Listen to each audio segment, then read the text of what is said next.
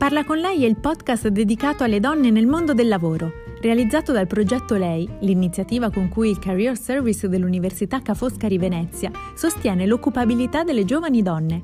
In ogni episodio, professioniste di diversi settori raccontano le loro esperienze di vita e di lavoro e danno consigli su come costruire il proprio percorso di carriera.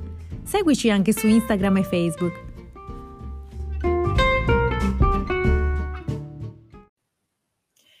Buongiorno e bentrovati ad un nuovo appuntamento di Parla con lei, la rubrica settimanale dedicata alle donne nel mondo del lavoro in collaborazione con il Career Service dell'Università Ca' Foscari di Venezia. Oggi abbiamo con noi Maria Teresa Sangineti, HR Business Partner del Global IT Hub di Nestlé. Buongiorno Maria Teresa, grazie per essere con Buongiorno. noi. Buongiorno, buongiorno Gloria. Maria Teresa, il Global IT Hub ha sede a Milano, nasce nel 2019 con l'obiettivo di favorire la trasformazione digitale e la missione di Nestlé, con tutta una serie di attività che vediamo elencate in questo schema, quindi dal database, cloud, vendor management, engagement services, workforces devices. E ehm, perché è stata scelta Milano come sede? Ci sono state eh, una serie di motivazioni e una serie di valutazioni. Prima di tutto la multiculturalità di una città come Milano, l'attrattività di una città come Milano e la possibilità di trovare persone in ambito STEM che già fossero eh, attratte da un ambiente culturale. C'erano poi altre valutazioni come la vicinanza eh, all'headquarter di Vevey in Svizzera, eh, piuttosto che l'effervescenza culturale ed economica della città, piuttosto che degli spazi creati nuovi eh, a Milano nella, nella, nostra nuova sede che si vede in questa foto eh, e che eh, mh, favorivano e potevano attrarre eh, talenti da tutto il mondo. Noi abbiamo su Milano delle università eccellenti e questo era già un buon biglietto da visita.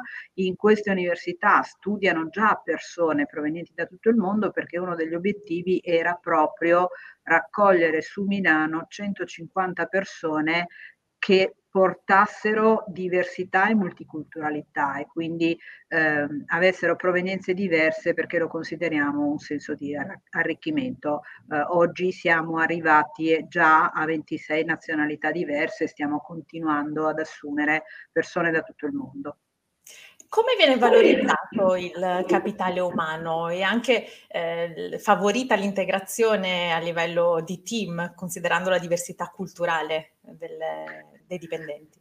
Eh, allora, al di là dell'introduzione in Nestlé, noi prevediamo un programma di onboarding di una settimana proprio dedicato a far conoscere a queste persone l'azienda Nestlé, l'organizzazione Nestlé e soprattutto i valori Nestlé e già in questa settimana le persone che arrivano da esperienze e mondi diversi mettono in comune con chi ha iniziato nel loro stesso periodo le loro esperienze. Dopodiché molte sono le occasioni interne in cui ciascuno può esprimere la propria specificità.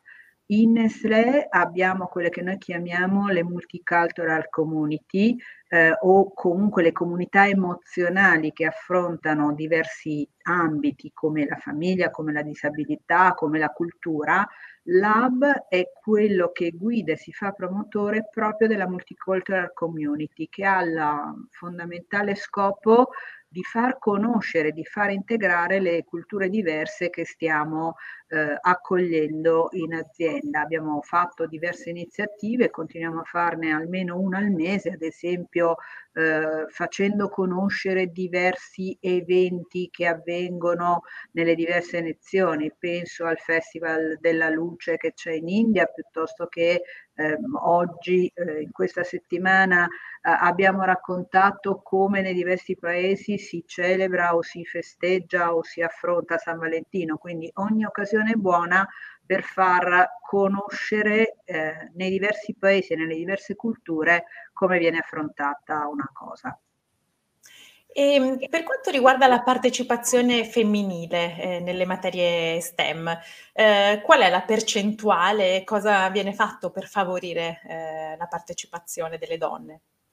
Allora, sono certamente orgogliosa di poter dire che oggi il 32% delle persone del lab sono donne e ancora più orgogliosa di dire che nelle, po- eh, nelle posizioni di executive eh, che sono presenti nel lab siamo al 50%. Eh, noi stiamo proprio dedicando attenzione e tempo a poter valorizzare le donne in STEM. Sappiamo che già il punto di partenza non ci favorisce nelle università più tecniche, eh, non, non, c'è una base di partenza paritaria, sono sempre un po' meno le donne, ma eh, portano risultati eccellenti e quindi la nostra presenza in università come il Politecnico di Torino o quello di Milano eh, cerca anche di focalizzare su questi aspetti. Stiamo proprio cercando di iniziare una collaborazione proprio con Torino eh, che ha un settore dedicato alla valorizzazione femminile, quindi eh, promuoveremo sempre di più iniziative che ci facciano continuare in questa direzione. E parlando più in generale dell'area risorse umane, eh, oggi è proprio parte integrante dello sviluppo di un'azienda. Come si è evoluta negli anni?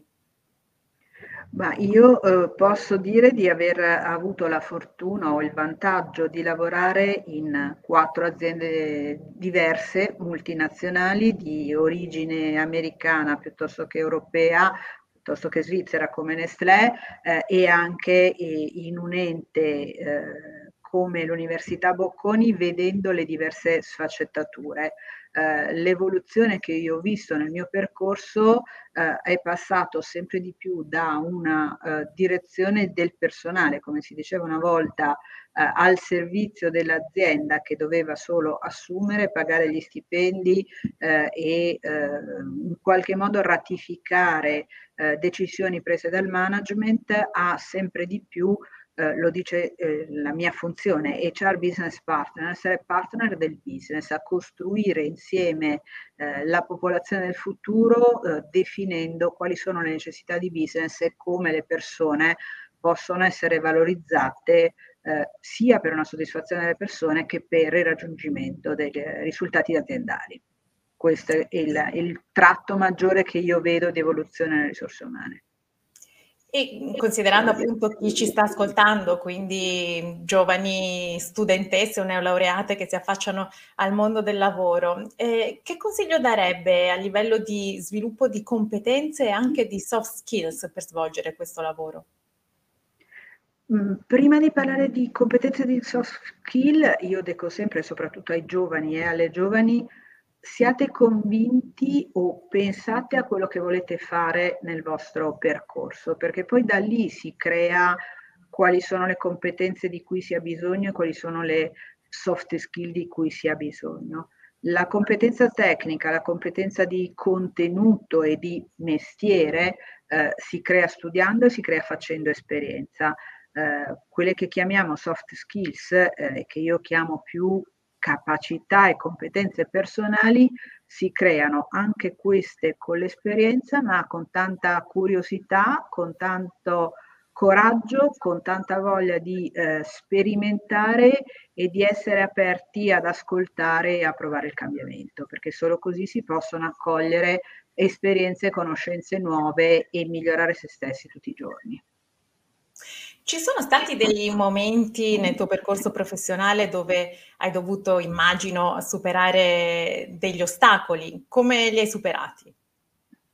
Certamente come, come, tutti noi ci sono stati ostacoli, ci sono stati momenti in cui non sapevo cosa fare, ma eh, ancora una volta eh, la mia guida è sempre stata tutto può essere superato se capisco dove voglio andare o dove stiamo andando con l'azienda in cui sono, se mi faccio delle domande, se non do niente per scontato e eh, anche chiedendo a chi magari ha più esperienza o più competenza di me. Quindi qualsiasi ostacolo è stato affrontato senza mai scoraggiarmi eh, chiedendo cosa stava succedendo, guardando, sperimentando e ehm, imparando anche da eventuali errori. Se, se, la prima volta non era esattamente quello che doveva essere, eh, perché non era quello che doveva essere, cosa potevo fare di diverso. C'è una donna che in qualche modo ti ha ispirata nel tuo percorso, che può essere un personaggio famoso come qualcuno della tua famiglia? Ma eh, potrei citarne tante. Mi piace citare la prima che mi ha ispirato. Quando ero ancora all'università eh, avevo partecipato a una visita, chiamiamola visita guidata, quelle che oggi si chiamerebbero Day Shadow eh, in Iveco, dove era appena stata nominata amministratore eh, delegato Marisa Belisario e aver seguito il suo percorso, come lei era arrivata a quelle posizioni partendo da, da neolaureata, eh, mi ha sempre fatto chiedere eh, cosa avrebbe fatto lei in una situazione simile. Una donna che ha certamente anni, negli anni Ottanta, dove avere una donna amministratore delegato in un'azienda metalmeccanica non era certamente la normalità, eh, mi ha sempre ispirato nel pensare cosa potevo fare io. La pandemia in che modo ha influito sullo svolgimento del, del vostro lavoro? Ma in tanti modi, intanto far sentire, nonostante da remoto, la vicinanza dell'azienda alle persone soprattutto nel mio caso, persone che sono arrivate durante la pandemia da paesi diversi, dall'India, dall'America, dall'Europa o da qualsiasi parte del mondo che si sono trovati come prima cosa per 15 giorni in quarantena in un residence senza poter uscire, senza poter parlare con nessuno. Quindi fargli sentire che l'azienda c'era, che potevano comunque contare su di noi. Eh, riorganizzare in qualche modo il modo di lavorare, eh, l'essere nell'IT ha anche contribuito perché comunque il nostro team per Nestlé è stato quello che ha permesso di velocizzare il fatto che tutti si potessero connettere da remoto, cosa che non era pianificata con questa rapidità e invece è successa. Eh, e ha fatto ripensare anche il modo in cui eh, si agisce la leadership o il modo in cui si gestiscono i team, per cui eh, lavorando all'interno di Nestlé con i colleghi delle chat di Nestlé eh, abbiamo settato e cercato di aiutare anche i line manager al come eh, affrontare un diverso tipo di leadership eh, da remoto e cercando di mantenere eh, i nostri valori eh, di vicinanza, di sviluppo, eh, di lavorare insieme. Considerando appunto l'apertura internazionale del, della vostra azienda, della vostra squadra e anche la velocità con cui eh, c'è una mobilità nel lavoro STEM, come avviene il processo di recruiting e selezione del personale? Allora, si parte dalla, dall'esigenza, ci si siede con line manager per definire quali sono le caratteristiche e le competenze che la persona che coprirà quella posizione deve avere, le posizioni vengono pubblicate sia sul nostro sito career di Nestlé, sia eh, su canali social, quali prevalentemente può essere LinkedIn o d'altro, raccolte tutte le candidature, il line manager fa un primo screening per decidere chi incontrare e vengono effettuati i primi colloqui tecnici proprio per approfondire eh, le competenze rispetto alla posizione. Eh, c'è poi un secondo momento più di eh, conoscenza personale e di capacità di leadership. Molte delle nostre posizioni eh, devono poi guidare altri team, altre persone o anche eh, tutto il management Nestlé all'adozione delle nuove tecnologie eh, e eh, de- finita questa fase tra eh, manager, HR e tutte le persone coinvolte si fa un confronto finale per arrivare alla decisione del miglior candidato possibile. A quel punto viene preparata l'offerta, eh, presentata al candidato ed essendo per la maggior parte provenienti da paesi diversi eh, c'è tutta la fase di supporto per la ehm, relocation che va dal eh, ti aiuto a capire quali sono i documenti e le fasi per ottenere il permesso di soggiorno e il permesso di lavoro in Italia, eh, ti, ti, ti, procuro una prima sistemazione in Italia quando arrivi, eh, ti aiuto a registrarti eh, per prendere la residenza in Italia, le cose anche più eh, operative più semplici, ma quando si va in un paese straniero non sono così banali o scontate. E qual è la d'età? In questo momento siamo sui 36 anni, non vorrei sbagliarmi. Eh, abbiamo persone che vanno dai 26 anni ai 60.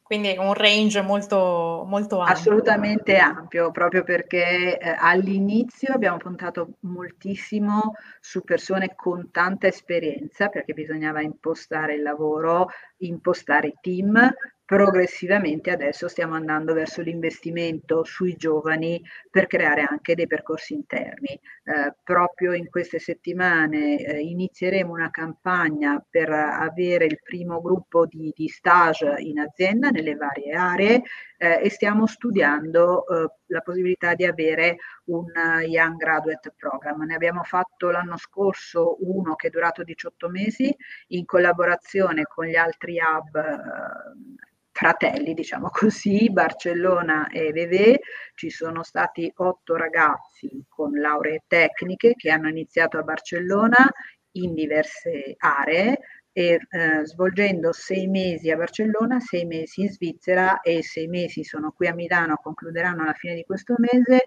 in aree diverse di tecnologia proprio con l'obiettivo di affiancarsi ma anche di seguire progetti propri per poi trovare la loro collocazione. In queste settimane stiamo assegnando eh, le posizioni definitive, alcuni torneranno a Barcellona, altri andranno in Svizzera, qualcuno si fermerà a Milano con posizioni dove certamente partono favoriti da questo tipo di esperienza. Eh, il prossimo progetto probabilmente sarà eh, locale, nel senso che avremo dei Young Graduate Program per ogni sede e gli eventuali scambi tra sede li faremo in un momento successivo. Stiamo, stiamo imparando anche in questo caso dall'esperienza, ma è arrivato il momento in cui eh, vogliamo eh, investire sui giovani. sicuramente questo è un messaggio importante per chi ci sta ascoltando. Grazie ancora a Maria Teresa Sanginetti e grazie a chi ci ha seguito. È stato un piacere, grazie a voi. Grazie.